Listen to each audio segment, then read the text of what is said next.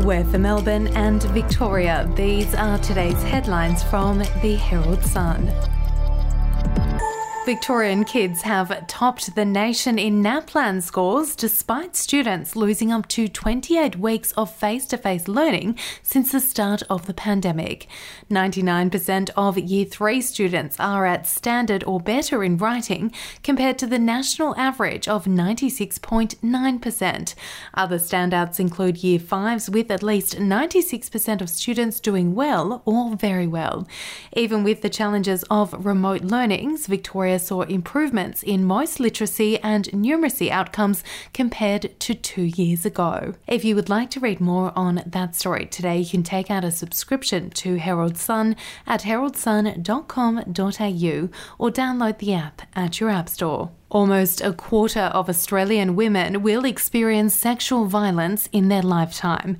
An Australian Bureau of Statistics analysis has found about 2.2 million women will experience sexual abuse during their lives, compared to 718,000 men, and a significant number of women choose not to tell police because they don't believe they can help.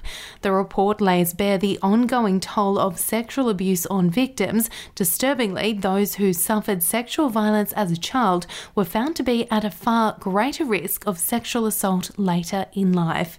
If you or anyone you know is in need or crisis, please call the National Sexual Assault, Domestic and Family Violence Counselling Service on 1800 RESPECT or Lifeline on 131 114. We'll be back after this. News doesn't have to be boring. The Brits have given Prince Harry a new nickname after yet another tell all interview. Oh God, is it the Ginger Whinger? Let the team at news.com.au get you up to speed each day with their podcast, From the Newsroom. a couple were busted joining the Mile High Club. Well, I guess they can't fly Virgin anymore. Politics, sport, red carpets, royals. Get all the goss in just a few minutes. Follow From the Newsroom wherever you get your podcast from. Being fully vaccinated against COVID 19 might soon be added to the list of requirements on job ads. The chief executive of the nation's biggest job search company, Seek, said it is both inevitable and imminent that businesses looking for staff on his employment website will demand to know if applicants have received their COVID 19 vaccine. Ian Narev believes that with companies eager to have their own employees fully vaccinated against the virus, it was only natural that new staff joining their ranks would also need to have had the jab. It's likely new job ads on Seek would detail that a full vaccination was a requirement of applying for a role.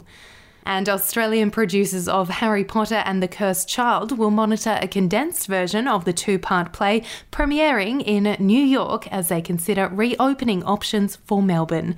The award winning play opened at the Princess Theatre in 2019 but has been in lockdown for most of 2020 and 2021.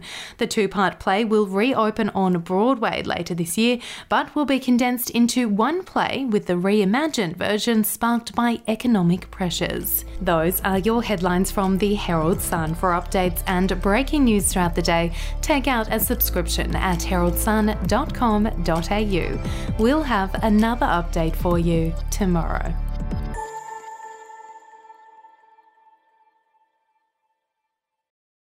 Are you ready to get an inside look at crime from someone who has investigated some of Australia's worst crimes? It was like Aladdin's cave. The luminol found bloodied footprints and bloodied handprints on a wall, so it's Yeah. just like a horror movie. Former homicide detective Gary Jubelin sits down with cops, crims, addicts, victims, small time cheats, and big town lawyers as they tell their incredible stories. My house got raided. Next thing you know, I got bail refused. Next thing you know, I'm on a truck Yeah. to Parklea Prison. Listen I Catch Killers early and ad free on Crimex Plus on Apple Podcasts today or wherever you get your podcasts.